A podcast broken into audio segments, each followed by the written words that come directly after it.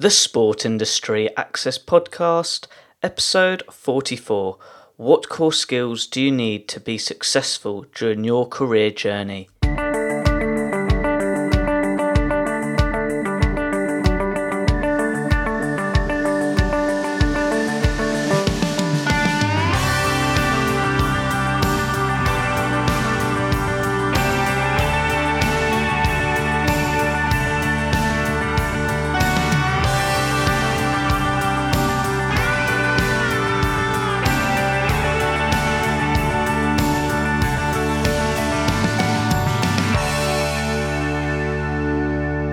Welcome to another episode of the Sport Industry Access Podcast.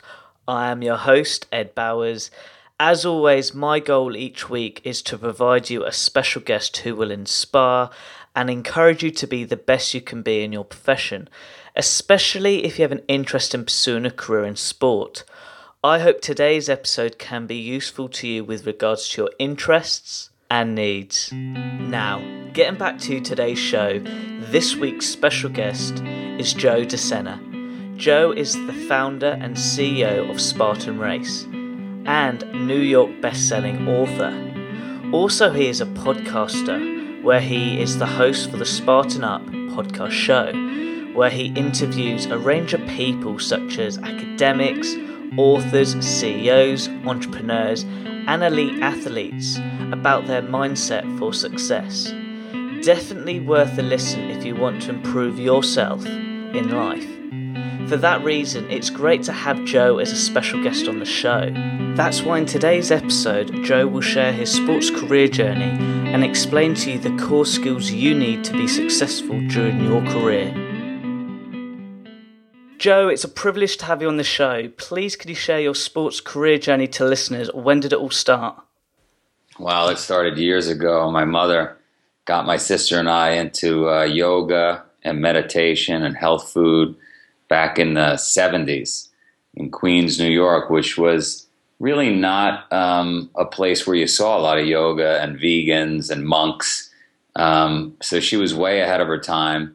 And really now, you know, 40 years later, you're just starting to see people accept all this as mainstream. But but it was way ahead of, of um, it was very early days. And I think it opened up my mind and my sister's mind of, you know, just another way. So that's really when it all started.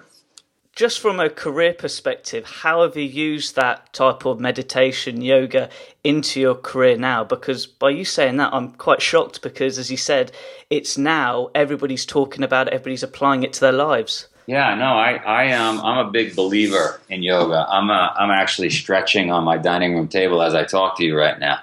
Um, I just believe that um, if you want to avoid injury, which is really that's the uh, debilitating thing that occur. You know, people get through races, they get through all kinds of athletic events, they get through life, but when you're injured, that that stops you. And so, to avoid injury, uh, I'm just a big believer in flexibility, and and I attribute that belief to you know my mother pounding it into my head in the 70s and 80s.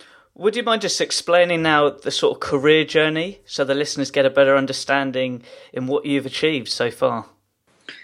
Well, I don't know if I've achieved very much, but but I started at a young age, and um, I wanted to make some money. I grew up in a neighborhood of hustlers, people that woke up at 5 a.m. every day and didn't go to bed till the middle of the night. Some of them were doing good things, uh, many of them were doing bad things, but they were all very driven and hardworking. And so I picked up uh, that DNA and that skill set, and I started uh, selling fireworks at like eight or nine years old.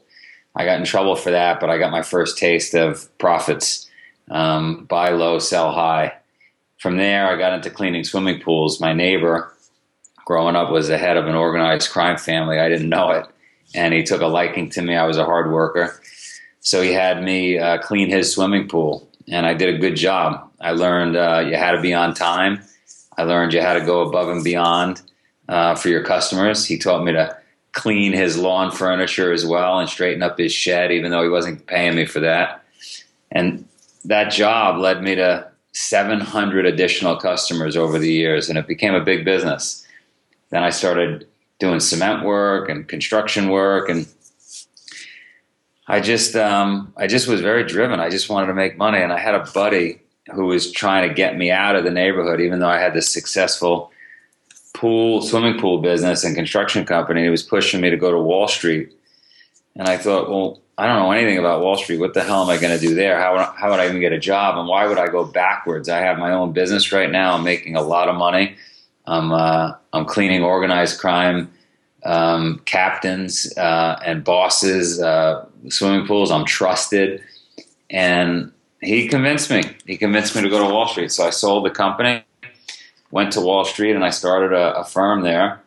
And I had a really good, knock on wood, I had a really good run for about ten or twelve years, and I sold that business, and uh, I landed on a farm, met my wife, and we uh, grew four children in Vermont so now I have an 11 year old, a nine year old, a seven, and a four.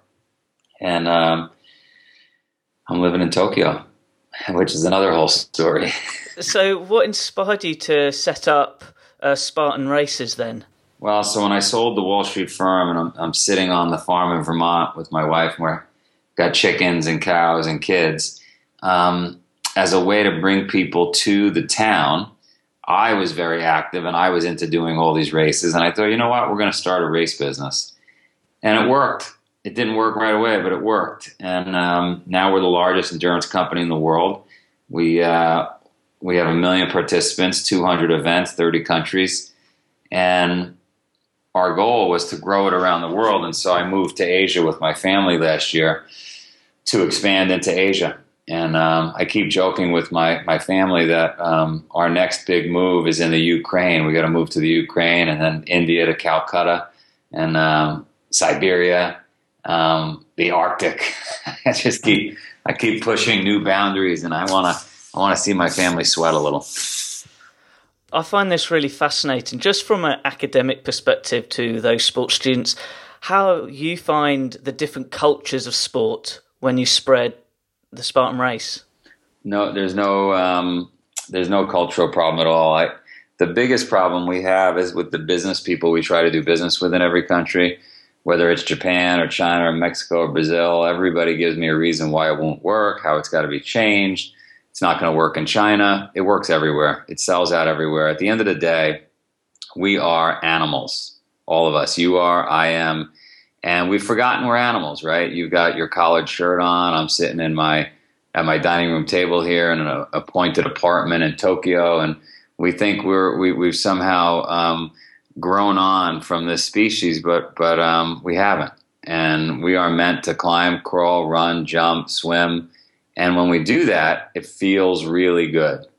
We're back to basics, and so it doesn't matter if you eat with chopsticks or a fork or your hands um, we're all the same. Just relating to a business perspective for people who want to pursue a career in sport, what core skills have helped you during your career? Well, if you if you want to be in business, period, doesn't matter if it's in sports or anything. You you've got to work hard. I, I tell my kids there's three three tri- you know three things that'll that'll make you successful. And I've done hundreds of podcasts with financially successful people. And um, if that's your goal, you got to work hard. You got to outwork your competition. So that means early mornings, late nights, seven days a week. I don't care about you know Tim Ferriss and his four-hour work week. I know Tim; it's a bunch of BS. You're going to put in a lot more than four hours a week, and you better be prepared for it. Number two, you got to have a network, and and that network isn't necessarily LinkedIn or Facebook or social media network. That's a network of people that like you, that you could call, that would do you a favor. And the way you build a giant network like that is you put money in the bank. And what I mean by that is you help people, no charge, as many people as you can, as you know, and hopefully they're all influential people for as long as you can. And you literally just forget about it. Don't be looking for a return to that favor uh, because it may come 10 years, 20 years, 30 years from from that time where you help them that you you ask for a favor in return.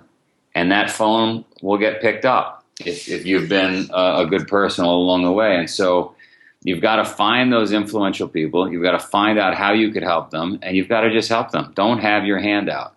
So build a network, and then number three, you got to be passionate about whatever you do. It, it, it comes through. It comes through to the the folks when you're building a network. It comes through to your consumers. It comes through to your employees. You got to love uh, what you do, and and so um, you do those three things, you'll be successful at sport. You'll be successful as a monk, as a mom. Doesn't matter what you do. Joe, I couldn't agree more. There's so many areas you've discussed there, which I'm even exploring, and the network element is very important. It's even how we got connected on LinkedIn in an authentic way.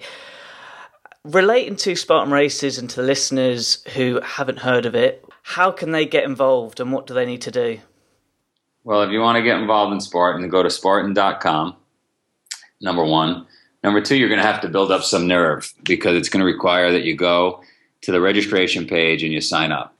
But that requires commitment and nerve, like I said. Um, it will force you to probably drink less, go to bed a little earlier, wake up a little earlier, eat healthier. And those are all things people are afraid of, right? People are very used to their cushy lives, sitting on the couch, eating unhealthy food. And, and when they make a commitment like this, it scares them straight it scares you into training and and getting healthy. Um, but it requires commitment. It requires delayed gratification. But it all starts on that website, Spartan.com, and um, we'll have a million people, which is not enough. I want to change hundred million lives. We'll have a million people this year go to that website and uh, and change their lives. Out of interest, what inspired you to set up your podcast show?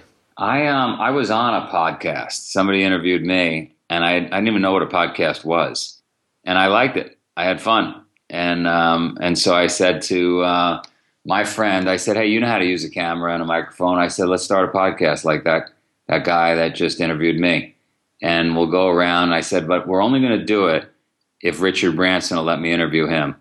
So I called Richard, and uh, and he said, "Yeah." He said, and so that's when it started. I did him, and then and then it just uh, I just I now I do all mine in person, which is a bit of a nightmare but um, but that's that's just the way I want to do it. So I travel around the world and and uh, and meet people, and I'm fascinated just like you are. So I want to I want to learn how they became successful. Right? How do they operate their lives? Absolutely, the biggest thing I'm learning is learning that routine of success as well, and getting into positive habits. I know you've just said you've moved to Tokyo, but what have you been up recently, and what are your plans for 2017?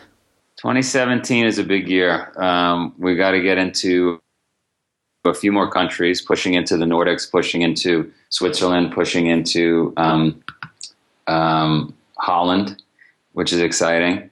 And I've got to finish my third book, which is uh, always a, a, pain in the neck, but um, it's very hard to write, you know, on blank pages. But we're gonna get that done, and I'm gonna hang out with my kids. Sounds awesome, Joe. I feel like we're at a great stage of the interview, Joe. I'd like to finish with an inspirational question.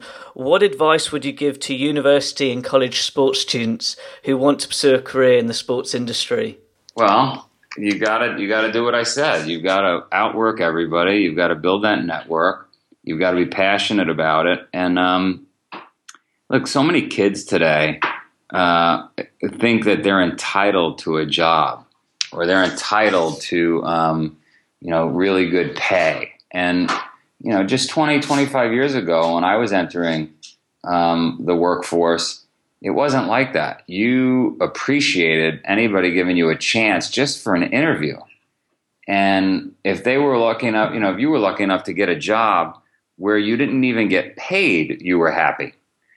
I, I, can't even tell you how many stories I have of friends of mine that are worth hundreds of millions of dollars, and they'll tell you that the first three or four five years of work um, were ridiculous, but they did it because they, they knew that there was a lot of competition to get that job and they were thrilled to have it.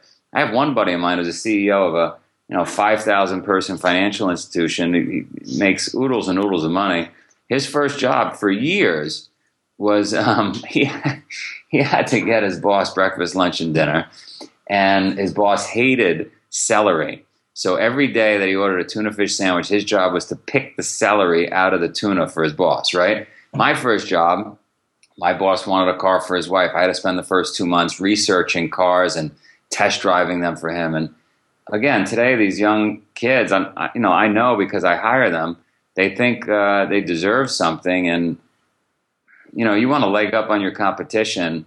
Drop all all that uh, those expectations um, build a little tolerance for pain, outwork your competitors, show up earlier, don't ask about vacations, don't ask for extra pay, don't ask for bonuses, and watch what happens. You'll be running the company before you know it. Joe, that's like music to my ears. It's an area I'm trying to highlight on this podcast show about having a positive attitude. But in my case, it's just because you got a degree doesn't mean somebody owes you a job. And thank you so much for that piece of advice. And I really do hope the listeners take that on board. How can people interact with you? They can just shoot me an email, joe at spartan.com. Now, I always throw out my email, which is a little bizarre, and people do reach out to me. The only thing I'm going to ask, and I've never said this before, don't send me a ridiculous request.